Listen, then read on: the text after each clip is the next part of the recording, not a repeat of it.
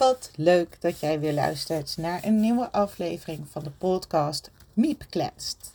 Ik ben Miranda van Dongen en ik ga uh, met jou in deze podcast uh, praten over blogartikelen. En ik lees dan ook een blogartikel op. Uh, inmiddels is dit aflevering 8. En vandaag heb ik voor jullie de blog Het einde van de paardensport. Ik heb deze blog gepubliceerd op 6 maart 2017. Vandaag, als ik de podcast opneem, is het 24 maart 2021. Dus dat is vier jaar later en nog steeds ontzettend actueel. De blog heeft de titel Het einde van de paardensport. En waarom is dit nog steeds actueel? We hebben vorige week de verkiezingen gehad.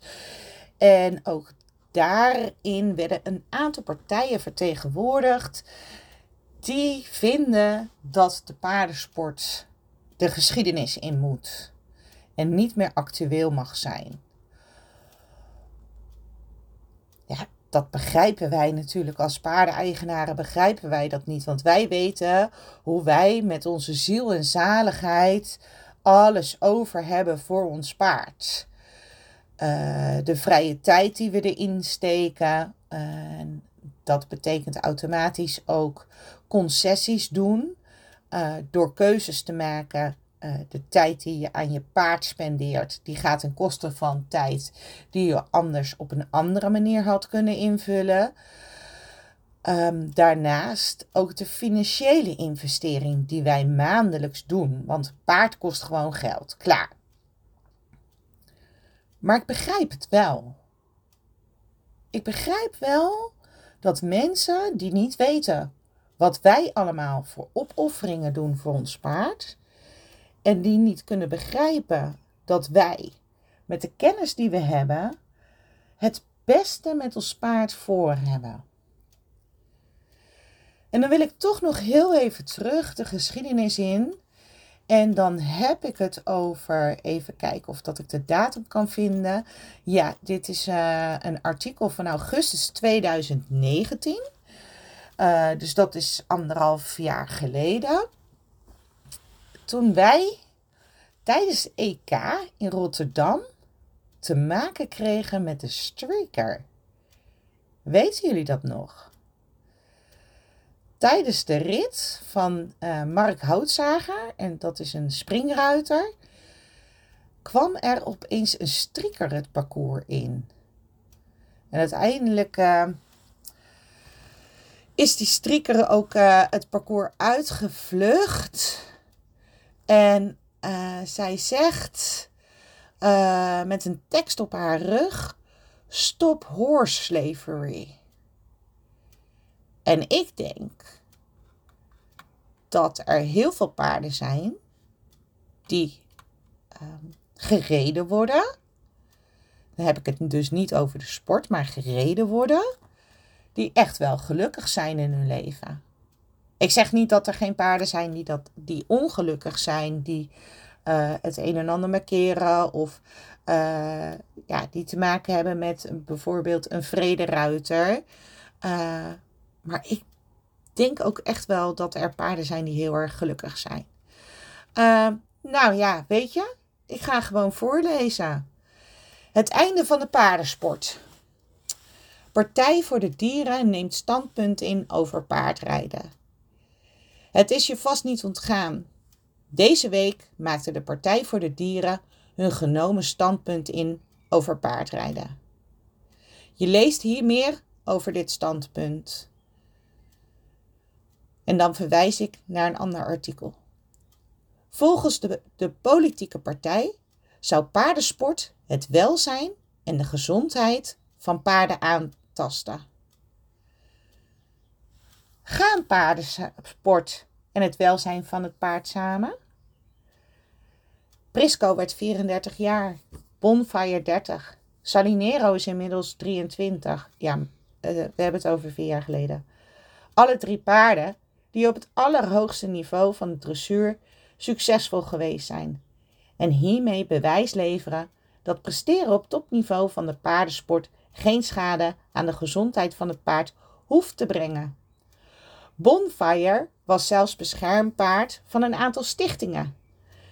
De Stichting Opvang Oude Manegepaarden in Friesland. Stichting Het Olde Manegepeert. Manegepaardenpensioenfonds. Ik zou best wel een topsportpaard willen zijn. Als succesvol paard in de sport kun je terugvallen op een heel team van professionele zorgdienstverleners. Zij ontnemen jou eventueel kleine pijntjes, zorgen dat je keurig op je hoeven staat, etc. Elke dag word je uitstekend verzorgd door het team van professionele grooms. Ze schoten jou alleen kwaliteitsvoer voor, voor volgens een uitgebalanceerd voedingsschema. Je box is ruim, licht en stofvrij. Je mag elke dag aan de hand grazen en als het weer goed genoeg is, mag je je privé op. Daarnaast word je ook nog aan de hand gewandeld of gelongeerd. Jouw ruiter is geen beginner die te hard aan de teugels trekt, waardoor je mond bezeerd raakt. Jouw ruiter heeft een goede houding en verstoort jouw balans niet. Jouw trainingen en wedstrijden worden zorgvuldig gepland. Op wedstrijden kom je allerlei maatjes tegen die net zo goed zijn als jij. Jij vindt alle aandacht die je krijgt op een wedstrijd geweldig. Want daar heb je de groom en de ruiter helemaal voor jezelf. Van het applaus dat je van het publiek krijgt, krijg je kippenvel. Dat vind je zo leuk, hè? Je kijkt nog eens vragend het publiek in. Was ik echt zo knap? Paardrijden is passie. Ik ben ervan overtuigd dat iedereen die besluit een paard aan te schaffen, dit doet vanuit de passie en liefde voor het paard. Een eigen paard kost heel veel tijd en geld. Als je geen liefde voor een paard hebt, kun je dit echt niet opbrengen. Ik geloof dan ook niet dat er mensen zijn die bewust het welzijn van hun paard in gevaar zullen brengen. Misschien dat het welzijn mogelijk in gevaar gebracht kan worden door onkunde, onwetendheid. En dan heb ik hier een afbeelding staan Ehm, waar de kennis van de ruiter ophoudt, begint zijn grofheid. Toen ik Zorro kreeg, wist ik nog geen 10% van wat ik nu weet. Dankzij mensen om mij heen heb ik heel veel geleerd en geprobeerd om Zorro zijn welzijn zo te beschermen. Mensen met paarden hebben de hemel op aarde. Ik heb zelf nog nooit gezien dat er tijdens de vakantieperiode een paard aan een boom geknoopt was, zoals we dat wel bij honden zien. Ja.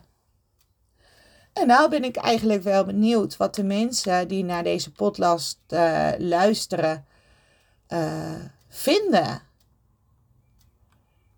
Schaadt paardensport het welzijn en de gezondheid van paarden? En zo ja, hoezo vind je dat?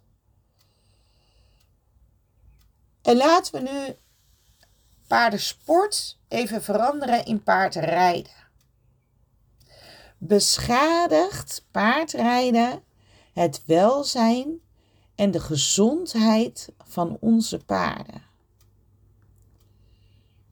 Laat het me weten. Je kunt mij bereiken via social media, via mijn website. Um, ook e-mailen. Um, je kan mezelf whatsappen. Mijn telefoonnummer is ook bekend op de kanalen. Ik ben heel benieuwd wat jij vindt. Moeten we stoppen met paardrijden? En ik wil nog wel even een angst uitspreken. Een grote angst. Want er zijn steeds meer mensen die geloven in het standpunt van de Partij van de Dieren. Oh, voor de dieren is het, sorry. En vorig jaar sprak ik mijn twijfels al uit of dat er op de Olympische Spelen in de toekomst nog plek is voor de paardensport. En kijken we naar vandaag, 24 maart 2021. Ehm, we hebben de coronapandemie, waardoor de Olympische Spelen van 2020 verplaatst zijn naar 2021, waar ook de paardensport op het programma staat. Het klimaat is niet fantastisch voor de paarden.